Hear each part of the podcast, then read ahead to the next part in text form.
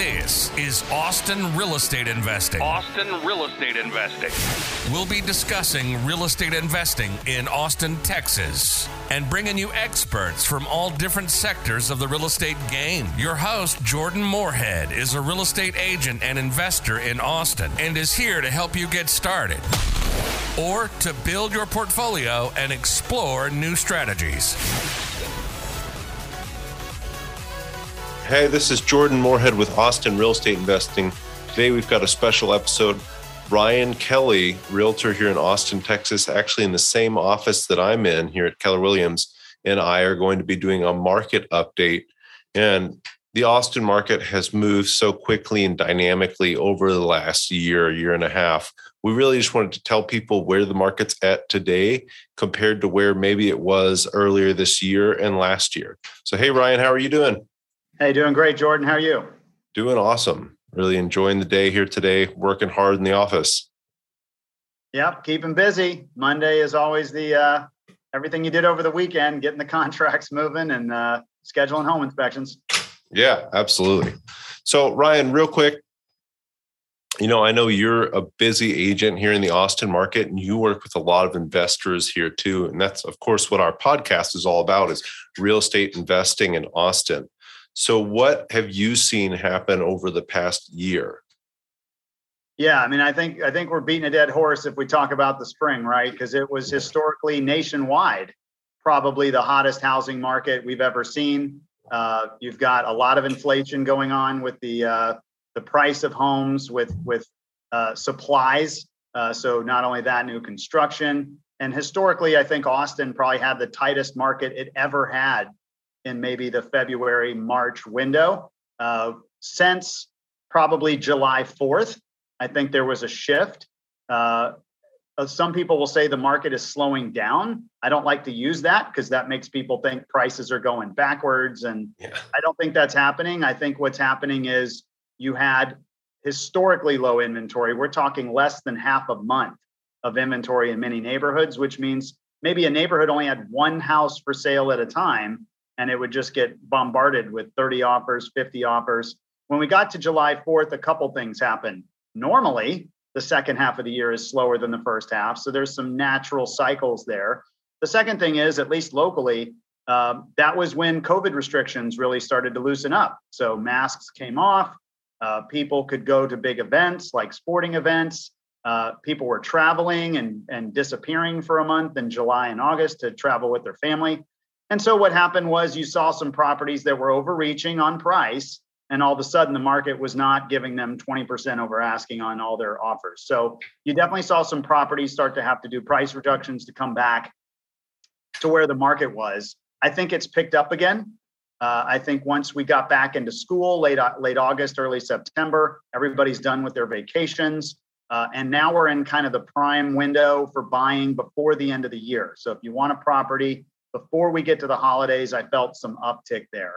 But as an analogy, uh, and I've told a lot of clients this, imagine if you if you want to talk about the difference between the spring and now, and, and you want to say it's slowing down, the feeling is this if you go out to the highway and you put your foot on the gas pedal as far as you can push it, you know, and your car's going 150 miles an hour, that was the spring. Like you can't go any faster, can't be more aggressive. Now, yes, your car has slowed down. Maybe your foot came back off that gas pedal 20%, uh, but your car is still going 100 miles an hour, right? You're still breaking the speed limit. You're still going to get a speeding ticket. So, what that means is it's still a hot seller's market. We still only have one month of inventory. The vast majority of properties I've written on in the last six weeks have been multiple offers. I've had property, I've had clients lose out on deals where the winning offer was 200,000 over the list price. I had another one where it was, you know, 70, 80K over the list price. So there's still a lot of aggressive buying activity out there. Is it as aggressive as January through March? No. And I don't think we'll ever see that again. That was, it was historically the lowest inventory you could have in the market, unless that happens in the spring. But I don't predict that. I think, I think you'll see some more inventory come on the market, but it's going to be tight. And I think it's going to be tight for several years. Yeah. Yeah. And I, I love your analogy with uh, the flooring it on the highway too. So you know, we absolutely haven't seen prices go down. What we have seen is more inventory. I've got these market stats pulled up over here. I know you're familiar with the same stuff, but in March, we had 0.4 months of inventory. Today, we have one month of inventory.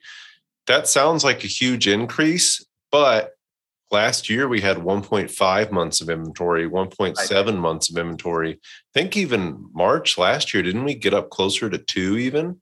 Right exactly. Yeah. so you're and if you go pre-covid so let's go back to like 2019 mm-hmm. where you know several areas you might two two and a half months of inventory which still is a very solid seller's market yeah. uh, to have that tight of inventory. We're still at one so we're lower than we were last summer uh, in COVID. And what's happened is, I would say for the last four or five years, Austin has just been going down, down, down, down, down on inventory because the market's popular, the builders can't keep up.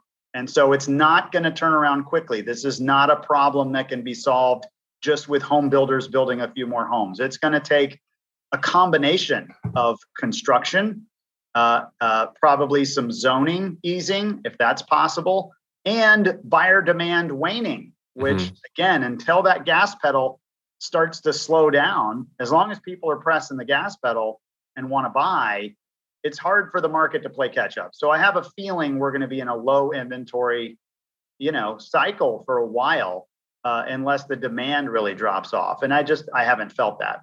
Sure. And I don't think that's going to happen. So, you know, let's just talk about the elephant in the room real quick. Everybody's saying foreclosure moratorium is going to end.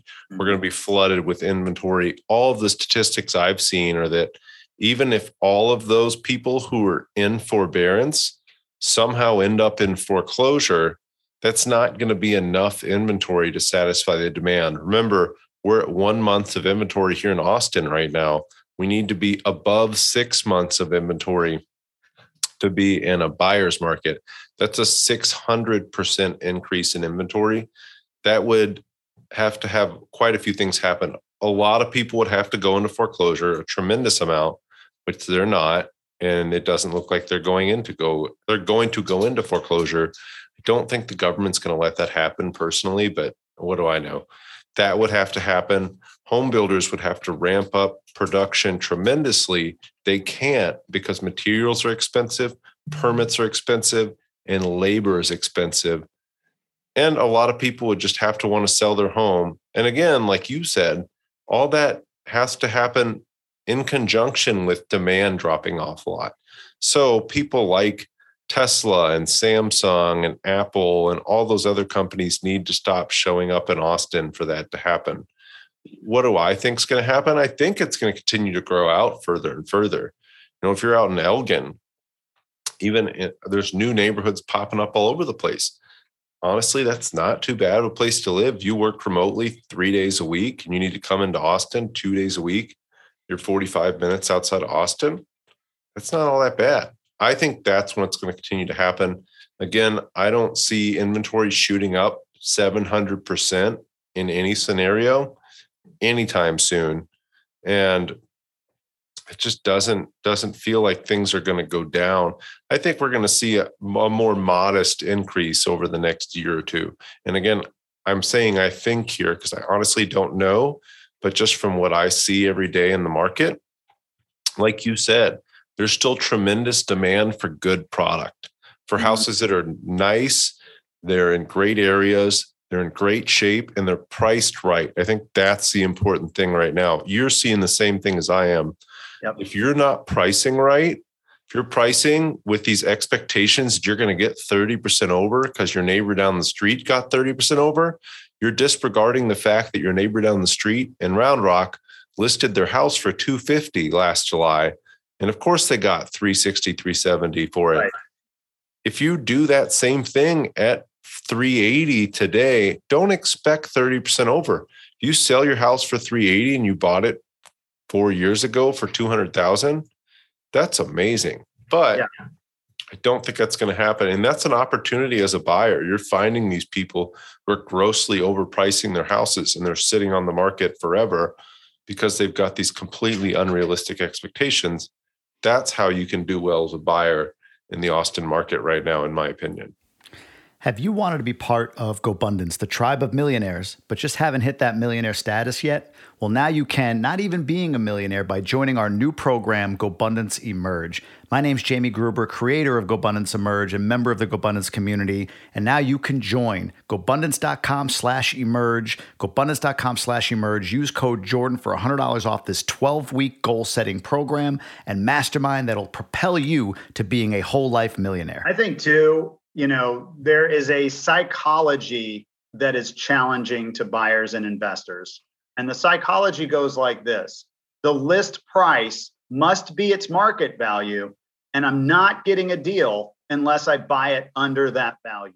Mm-hmm. And that has been a battle since the ages began with real estate sales. I would say in this market, however, you have to throw that out the window. The list price has nothing to do with the property's value yes, you might find a property where you can buy it below that price mm-hmm. uh, and you'll love it because, again, psychologically, you'll think you got a deal. Uh, but at the same time, I can show you things on paper where clients have had to pay over uh, to get that property, but in relationship to the comps, in relationship to maybe the ARV, if they're going to remodel that property, it's actually a perfectly fine purchase and it's it's right in line with the market. And so you know, you had just mentioned list prices. The other challenge we have is it's a bifurcated market. What I mean by that is the list price is not what it's worth. The actual market value trending in that neighborhood might be on average selling at 10 or 15% above the list price. That is what those properties are worth. Mm-hmm. So if somebody were to list that property in that neighborhood, and I forget price, let's just pretend it's 500,000, you know, and let's say everything in the neighborhood selling at 550. All right, great. So some sellers are going to do what the other sellers did and they're going to list their home at 500,000 knowing that the buyers have to come in psychologically expecting to write offers above that price and they'll look at the comps and they'll say yeah I could spend up to 550 that's right in line with the neighborhood. You're going to have other sellers who will say no I want to see if I can get 575 and so they're going to list at 575 and what they forget is that the buyers psychologically are going to add 50 grand to that price because they think they have to write over the list price. So now all of a sudden they think that house they have to write 625 to win it and they won't write the offer. And so sure. you're going to get a lot of sellers making that mistake where they're trying to list their property at the highest possible sold price that somebody got in the spring when the market was its most aggressive. Whereas the best sellers are the ones, and I know buyers hate to hear this, but the best sellers are the ones that keep listing where the list prices have had the most success, knowing that it's going to get multiple offers and the buyers are going to bring the price up to whatever the buyer market thinks the retail value is. And so that's why most properties are in multiple offers in Austin is because a majority of sellers, most likely working with good brokers, are listing where the list prices should be, knowing that the buyers psychologically are going to have to add a number above that number to close. And so that's where you can find some deals. Sometimes you find the sellers that are mispriced. And uh, and that's where I think you can find the best opportunity to get under the list price. Sure. And and why that is for everybody listening, when you list a property too high, like Ryan said, people aren't going to come and just beat down your door and bid it up and bid it up. They're probably not going to go look at it at all. Mm-hmm. And when mm-hmm. they don't go look at it at all, it sits on the market and then it sits on the market and then you as a buyer or me as a realtor look at it and say, oh, something must be wrong with this property. I don't want to go see it. So you're not going to go see it, or you're not going to make an offer. Uh, most buyers will say, hey, this is listed at, like you said, 550. That's the most I think I could even pay. They're expecting 600. There's no reason, or 575, they're expecting 625. There's no reason to even offer 550. When in reality, maybe that seller was willing to take 550 to 575. They should have been willing to take it if that's what the market comps are, right? And so, well, yeah. And again, most buyers, not all investor buyers, but most buyers, primary home buyers, Mm-hmm. Right now, if you've coached them well and shown, and they've gone through a couple contracts and they've gotten beaten, you know, they're expecting to add some percentage over the list price. Mm-hmm. So when they whatever the list price is on the market, they're in their mind going higher. Mm-hmm. And that's why those those homes don't sell is because they've already priced in all that demand and activity and they've net left no room for the buyers. And so you actually have to kind of price your home. I don't want to say below market value. You have to price your home where the list prices are most competitive and let the buyers decide where they're going to take that price up. It's not as high as it was in the spring. And sure. that's what you had alluded to is like everything in the spring. I could point to neighborhoods in Leander on average, we're selling 25% above the list price. Like that's that's crazy when you think about it. Maybe yeah. that neighborhood today is selling 8% on average above the list price at a higher list price. And so it's still selling above the list price, but not nearly as aggressive. And there's more opportunity, I think, too, now that the market has, I don't want to say slowed down, but not going as fast. Mm-hmm. You are going to find a few properties that don't sell the first weekend. That's what's changed too. They might still sell for a good price. You know, you can't come in 50 and 100 grand under asking because it didn't sell in five days but you might be able to find one that does slip through the cracks a little bit and maybe get either list price or maybe a little below list price if it didn't get get the right buyer but stay in touch with those listing agents because it changes by the hour i mean you might think nobody submitted an offer and then an hour later they have two in their hands so oh, yeah. they can move fast yeah and what i what i'm finding and i like quite a bit is it hasn't gotten as hard to buy so what i mean by that is mm-hmm. disregarding price. You're going and looking at a house in Round Rock in March, and there's a line around the block to buy the house. I know you stood in plenty of those lines. It's kind of surreal to see, but there's a, a, large line to get in the house because of COVID. Can't have overlapping showings, so we have to wait for our individual turn to go in and spend 10, 15 minutes in the house. But you go in, you love the house, you put an offer together, you put an offer together over, over list price, but because the comps are so much further below even what your offer is, you're going to have to put a, an appraisal waiver in there. I'm not seeing near as many appraisal waivers anymore. And that makes my life feel a lot easier. I'm not a huge fan of appraisal waivers. Like you said, list price has nothing to do with value, but the appraisal waiver is saying no matter what value it comes in at, we're going to pay that. We're going to pay the list price. So I'm liking that quite a bit. So, real quick, you know, you work with a lot of investors, and all the people listening here are investors. I know my biggest advice for investors is, you know, obviously look at the comps, run the numbers. It's about that. Don't make it about emotion. Don't worry about the list price. But I want to put together real quick what is your best advice for investors? And we can talk about that for a little bit. Investors looking to buy properties in the Austin market right now. Hey guys, this is Jordan Moorhead here, and I wanted to ask if you could do a huge favor for me. If you could go leave a review for this podcast wherever you're listening to it, that would really help me get this into the hands of other people that are interested in information about Austin real estate investing, and I'd be able to help more people. Thanks, guys. Yeah, I, I, spend a lot of time on the front end, and I'm sure you do too. You got to be really crystal clear what it is you're trying to do here. Mm-hmm. Because if you just want to dabble with the idea of owning a rental, or you know maybe you want to flip a house, I'm sorry you're going to get run over because there are really focused people here. There's, I mean, this market is Austin, right? You're in a popular market. Yeah. It's been on the radar for well over a decade that it's a top 10 place to live and companies are coming here. So it does not mean you can't find what you want here. It just means you have to be really clear what it is you want to get out of this market. Mm-hmm. It's definitely, and it's been this way for a while, a much stronger appreciation market versus a cash flow market. And that just means traditionally, if you're putting, let's say, 20 or 25% down on a property, or if you're trying to buy it as a primary house hack, even less, but you know, let's go with 25% you know, maybe three or four years ago, you could just walk into a suburb, buy a house at 25% down, hire a property manager, and still make several hundred bucks in cash flow a month. That's not around anymore. You can't do that. Uh, so you either have to be a little more creative with your strategy, mm-hmm. or you have to be willing to take a thinner cash flow yield, or maybe you're going to spend more effort on uh, remodeling and bringing the value up on that property or you're going to do some creative alternative strategies like rent by the room or short-term rentals or mid-term rentals you know like uh, you know traveling nurses and there's a lot of different ways that you can increase yield if you need it to cash flow right now and so to me that's what i'm seeing here's some good news for investors. And Jordan, you've seen this too.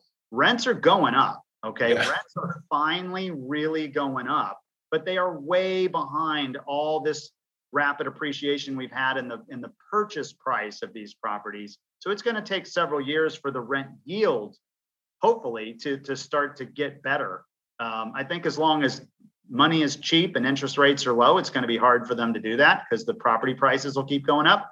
But again, rents are coming way up, uh, but they're behind where the appreciation of the for sale market is. So for now, it's not a turnkey market, at least at a 25% down. So you have to decide what your strategy is. If you want cash flow and you, you really want something more turnkey, put more money down.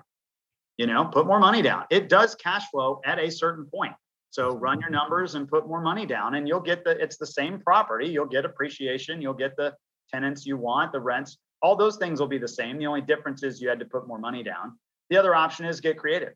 Uh, and, and that, again, I'm speaking as if you want to buy in a hot location. Uh, the other option is you just adjust your. If your price doesn't move, uh, then you look farther out and you look at those markets and start evaluating the submarkets and the ex-burbs, you know, those little towns around, especially on the east side, uh, and decide if that works for you. Uh, because at some point, all these markets are going to grow. Population is definitely going to keep growing. I don't even think if the market goes south, population is going to stop. I mean, Austin and San Antonio and Dallas, I mean, they're all growing. Mm-hmm. So, you know, that's going to keep happening. So then it's just a matter of a time issue. Or do you, how far out are you willing to be? And how long do you think it's going to take for those markets to get you know, better amenities, you know, and those types of things for you to sell it at some point. So there's a lot of opportunity in the market, but it's not a cheap market to get into. You're definitely going to have to compete for a lot of things. Uh, and ultimately, it's a headwind until you buy. And all those same factors immediately become a tailwind once yeah. you own the property because now you locked it in and everybody else is still out there trying to buy it. So, you know, it's a headwind until it's a tailwind. Yeah, absolutely. Love that. Um, the juice is worth the squeeze. It is quite a challenge. It can be quite a challenge.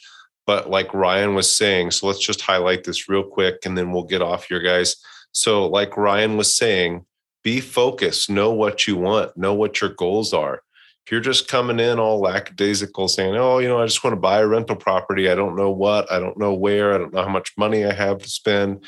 I don't know what my goals are. I don't know what I want out of the property. You're going to have a really hard time because there's somebody right back behind you saying, Hey, I want to buy SF3 lots exactly in this neighborhood. Here's my plan for them after I buy them. So I end up laser focused on what I want, or I want to buy duplexes in this exact area. I want to do a large value add to them. This is exactly what I want. Or, you know, Ryan also talked about being creative. I want to buy in this area because short term rentals are allowed. And that's what I'm going to do. I'm going to run short term rentals here. I'm going to make a lot of money doing it. You can do medium term rentals in most areas, but be focused, get creative, know what you want, and be a little flexible geographically. You know, if you're looking to be within 15 minutes of downtown, it's going to get quite expensive. If you're willing to be 45 minutes an hour of downtown austin that doesn't mean you're not going to get a lot of the the tailwinds ryan spoke of from austin. But just be in the right areas you know know what you're looking for know what's going on in those areas. I know you see the same thing on BiggerPockets forum stuff like that people just reposting articles from the austin business journal subscribe to the austin business journal read that stuff every morning um, that kind of stuff is going to give you so much insight to where businesses are going, what's happening.